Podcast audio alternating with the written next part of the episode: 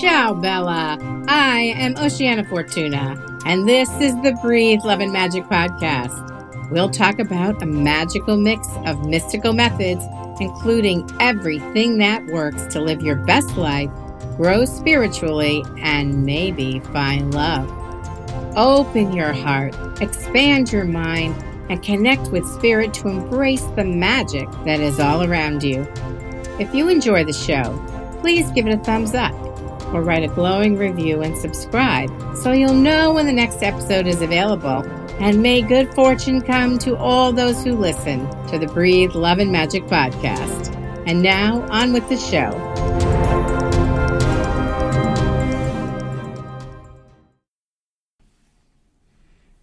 In this episode of the Breathe Love and Magic podcast, I'm going to talk about the eight ways single women sabotage their dream of love.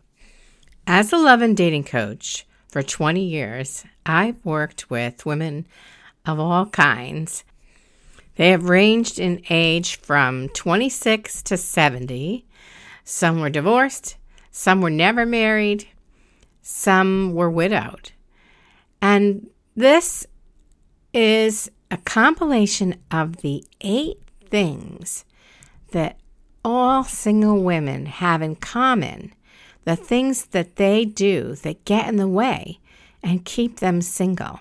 And so, after all this time, I've gathered this information and I want to share it with you in case you are doing any of these things that's preventing you from finding the love you dream of. This episode is a little bit more practical than magical, but bear with me because there's a lot to learn if you are a single gal looking for love. While many people are happy living alone and they enjoy a rich, full life, you might feel lonely and wish you had someone to share your life with. Being single to you could feel limiting and it's not your first choice of the life you want to lead. And believe me, I understand because I was single until I was 41 and I had a boyfriend all through high school. I had a different boyfriend all through college. They both asked me to marry them. I said no to both of them, not thinking I would have an 18 year or more hiatus before I found love again. And that was really hard to go through, but I learned a lot of lessons being on my own. And then squeezing, let's say, 18 years worth of dating into just 15 months. So, working with a divorced woman in her late 50s my client Sandra was dragging her feet about getting online to look for love. Her profile was all set. I had written that for her, and it was a great one. And she found this photographer that took the most amazing pictures. It wasn't about all the retouching he did, it was about the lighting and the posing and how he just found a way to bring out her laughter, and make her shine.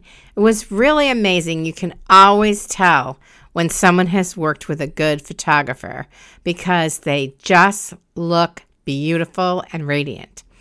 Anyway, so Sandra had these great pictures and a great profile, yet she was having a really hard time getting started. You know, she had interacted with some men online while she was waiting for her pictures to be done, but she would leave them hanging, or she didn't like them and didn't know what to do about it, or she would forget to check her messages. And she wasn't being consistent with her efforts, and she let days and sometimes weeks go by between visits to the dating apps.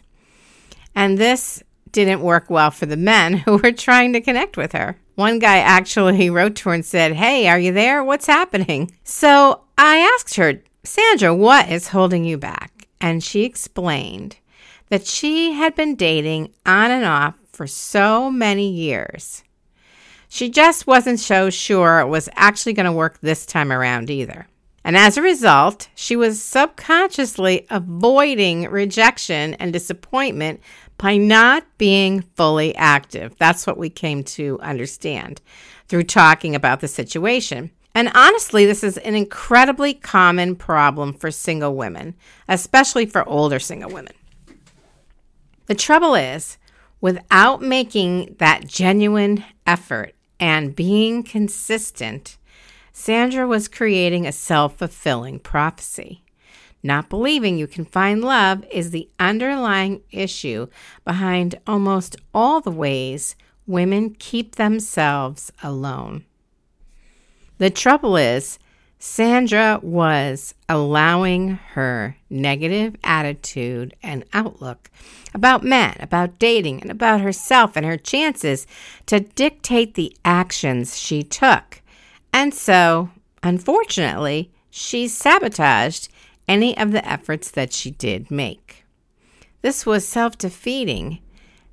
And the worst part is, she wasn't conscious of her behavior.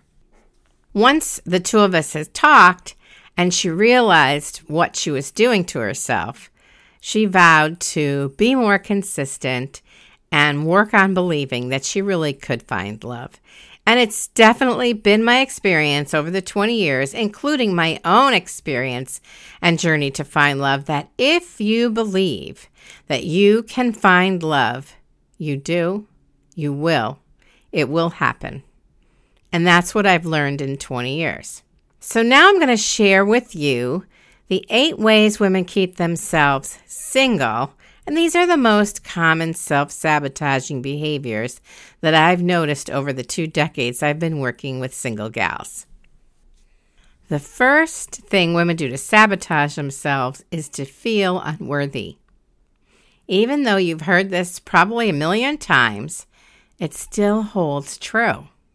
You need to love yourself and think you are wonderful and recognize that you are a great catch before you can actually attract the healthy relationship you long for. To recognize your value and worthiness can only be done by you. You can't look outside yourself for validation or to realize your own strength and beauty and worthiness. It must come from within. And that's why I encourage women to take the time necessary, whatever that is for you, to shore up your confidence, belief in yourself, and feel good about who you are as a woman. When you recognize how much you have to offer a good man and how much he'd be lucky to be with you, you'll interact with men in a different way. You'll come from that place of confidence and believing in yourself. So I can't encourage you enough to invest in yourself about raising your worthiness because nothing will have a greater impact on your life than building a worthiness and being deserving of love. Number two, thinking your time for love has passed, passed you by. For women who are older and single, due to divorce or maybe being a widow, somehow some of these women get this idea that their chance of love is over. Like, I had my chance and that's it. That's all I get. Somehow they assume that there is, I don't know, a love quotient. Like, you only get so much and you get to be in love one time, and that's all anyone can and should expect. But this is not true. Many women have multiple long term relationships or marriages and find love again at 50, 60, or 70. Why would you cheat yourself out of this possibility of having loving companionship and romance later in life? There's just no expiration date on love. You can find love at any age. Right now, I have several clients, women in their 60s, and they are finding plenty of men to date. Honestly, it's such a thrill to talk to these women in their 60s and hear how much fun they're having meeting lots of men, learning about themselves, discovering about what modern dating is like, And we have a great time talking about all this. It's not all, you know, chocolate and roses by any means. And everybody has their share of bad dates and disappointments. But there can be fun, and you can meet a lot of men. Love has not passed you by, so let that idea go. Number three, seeking perfection in a man. All right, forgive me. I'm just going to be really brash in my statement, but no man is perfect, and neither are you. Of course, I'm not either. I'm just saying no one is perfect. Everyone has flaws. That's part of being human.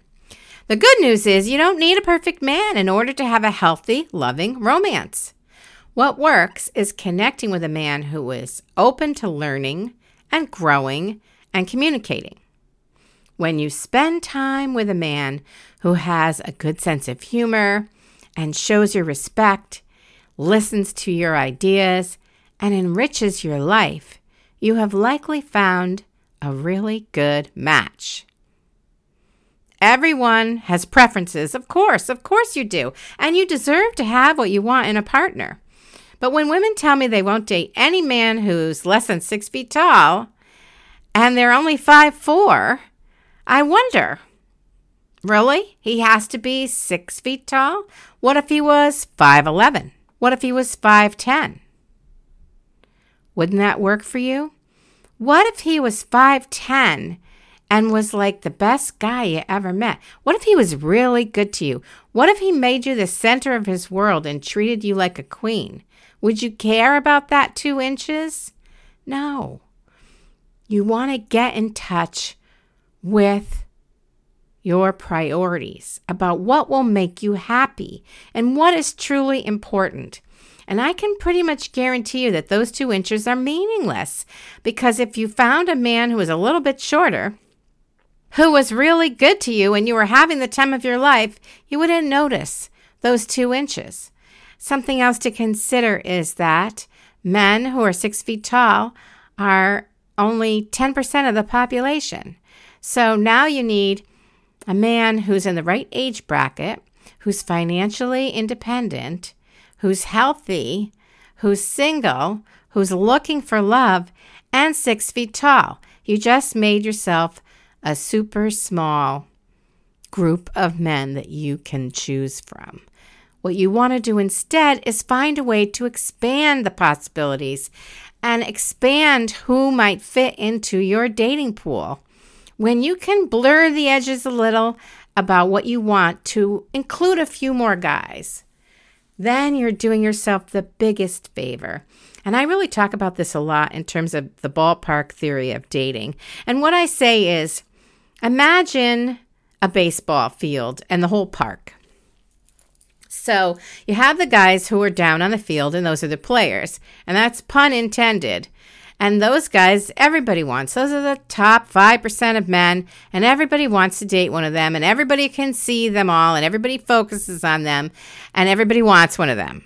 Okay, so then there are also men in the dugout that you might not be able to see from your seats. And there are men in the seats behind home plate, and there are men in the skyboxes, and there are men in the seats around you and all around the ballpark. Plus, there are men who sell peanuts and beer throughout the stands. Then there are all the guys in the concession stands. And then there are the guys in the parking lot. So you could say to me, Ronnie, I am not going to date any men from the parking lot or any vendors for that matter either. And I'm going to be like, okay, that's fine. You get to decide that, but you still have a whole ballpark. And then if you say, well, I'm not going to date any men who are in those cheap seats way up at the top. You know, skybox is one thing, but no cheap seats. And I'm going to say, okay, but you don't know if they could make you happy. You don't know why they're in that cheap seat today. You're making judgment calls. And snap judgment calls, we all do that. But you have to question yourself when you want to find love because sometimes we let that get in the way.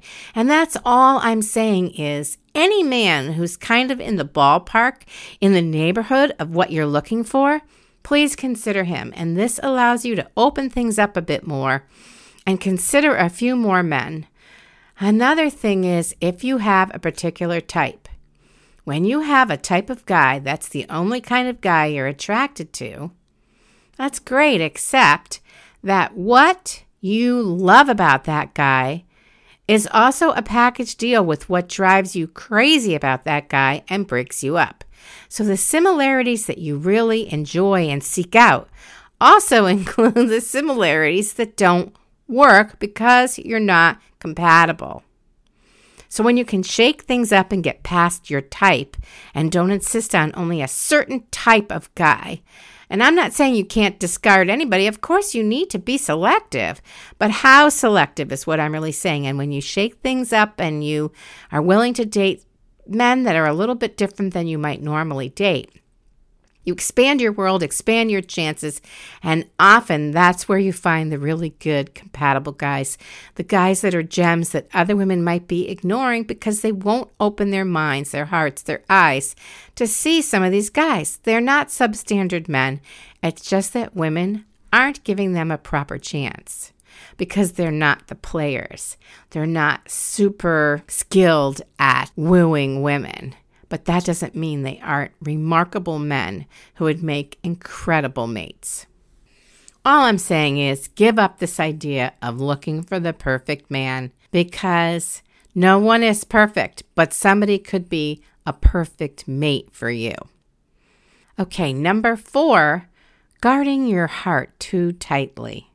So, if you've reached 40, you've experienced your share of heartbreak, which often causes you to feel guarded around men, and that's natural. You know, I understand that anyone would. No one wants to be hurt again. Of course not. However, when you will not open up and be vulnerable at all, that will absolutely keep you single. You cannot make a heart connection if you insist on staying totally guarded. In fact, this will push away any good men you meet. Do the work. Invest in yourself. Put the time in to heal your heart from previous lovers who caused you pain. And let that stuff go. That's your baggage. And that's going to get in the way. And that's going to keep your heart guarded too tightly. And then you won't be able to have that heart connection. You can willingly open yourself up again once more not to throw caution to the wind and not to be smart about your choices, but to know that no matter what happens while you're dating and just meeting men, you can and will recover. You will. One of the things for me that changed everything was out of the 30 men I met, number 28 was definitely not the right guy for me, but I was wildly attracted to him. And I knew he was the wrong guy. And I decided I always do the right thing. And for once, I just want to enjoy myself and do the wrong thing. So I decided to let him in my world. But I was very firm on if he crossed this line, he would be out. And of course, he crossed that line within a few months, and I kicked his butt out. But what I learned was the most valuable lesson I had learned from those 28 men so far, which was I could heal, I could survive, I could bounce back, I could be resilient, and I could start again. So I took two weeks off from dating. I worked on myself, I let him go.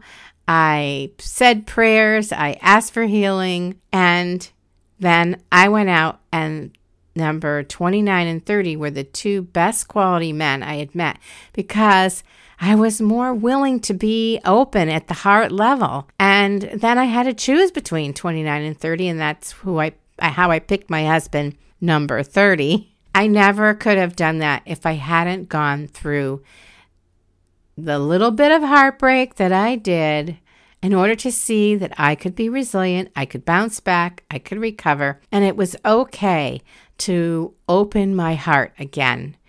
There's nothing more essential than being willing to do this in a smart way, in a calculated way. But if you don't open up, then you're not going to connect. Number five, don't assume all men are just like your ex. They're not. Naturally, you don't want to date another man like your ex. I get that. We all get that. You learn that lesson Good for you. And you don't want to repeat that. Excellent. Yet it always amazes me how often women get this idea that most men tend to be like their ex. And nothing could be further from the truth. Yes, you may be attracted to similar guys to your ex, yet there are many types of men, as many as the stars in the night sky. They are not all the same. Statistically, that would be impossible. So, if you tend to end up with the same kind of guy, it's time to assess who you are attracted to and expand your horizons. Maybe take a look at why that kind of attraction is the only thing that appeals to you. It's very narrow when that happens, and when you open up the possibilities, you are more likely to find a good match. Take a chance to meet men who aren't your type. Push the envelope to see who else might be worthy of your attention, who else might be somebody you could be compatible with and get along with and have fun with. That's how you find a good match by mixing things up. Number six, experiencing extreme sensitivity to the dating process. So, while dating can be daunting, no question, sometimes women need to realize they are taking this process far too seriously. They get really frustrated and angry and they start to dislike all men because of a few bummer guys they met, or maybe a series of bummer guys they met. And that's exactly why the author Greg Behrendt, who was the story consultant about men and dating for the Sex and the City crew, their writers, he wrote a couple of books, and the second one is It's Just an Effing Date. Yeah, that's really the title. Anyway, in this self help book, Greg suggests that you find a way to chill out about dating and stop taking yourself and dating and men so seriously. When you can take the pressure off dating and yourself and men, you might actually enjoy meeting new people and get good at it. When you get all worked up, on the other hand, about some guys who you just met once or twice, or who stopped texting, or who never called, or who never asked you out, or whatever, you no longer are keeping the process in perspective. The angst becomes over the top and when that happens, it's easy to understand why you never want to date again. If you can learn how to relax more about this and know you you will be resilient, you will get through it and just let any of the jerks you meet roll off your back like water on a duck's. It's just a date, not a lifetime commitment that went wrong. Have more confidence in yourself and review point number one, which is remember you are worthy of love. The seventh way women keep themselves single is being unwilling to look within. Dating requires far more knowledge and wisdom than just how and where to meet men or find good man. In fact, the journey to find love is one of self discovery, including answering the following questions what do I like and want? What makes me happy? Am I too critical or too accepting? Is my heart really open? Have I done my healing work? Did I shore up my confidence and feel worthy? How can I become more resilient and take the pressure off? And what do I know about dating and understanding men? Is there more to learn? Self reflection is a must if you hope to avoid repeating patterns from your past and connect with a man for healthy, lasting love and the romance you've dreamed about for so long. Okay, here's the last one, number eight. And so many women do this, and I've already kind of talked about this a little, which is not believing in love. Well, this is the last way that single gals get in their own way, self sabotage their finding love. This is by far the most crucial.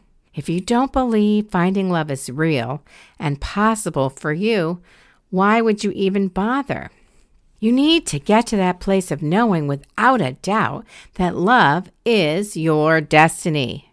No matter how many men you meet that don't work out, each one brings you one step closer to the right man for you.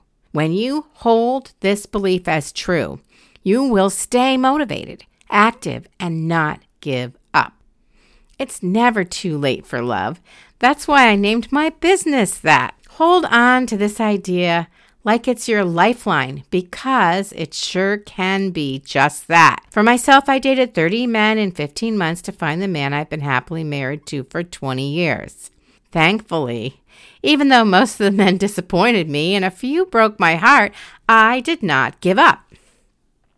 After a short time of feeling, you know, sorry for myself and asking, why, why, why me? I would dust myself off and take a deep breath and remind myself of the belief I clung to with all my heart. Love is my destiny. There is no other reason for me to be going through all of this learning and meeting men and dressing up and improving myself and feeling worthy and all of that if love wasn't my destiny. This is going to work. This has to work. Love is my destiny. And true enough, it sure was. It may not feel easy to get beyond these self defeating attitudes, ideas, and beliefs. But in fact, you can do it. I did it, and my clients for 20 years have been doing it. People find love every single day. If you want to find love, believe that you can, and then behave that way. Get out there, meet lots of men, feel confident, know that you're the prize, and then look to find that one and only match for you. Remember, he's out there and he's looking for you too. If you liked this episode, please share it with someone who you think could benefit as well. This is love and dating coach Ronnie Ann Ryan wishing you love and magic.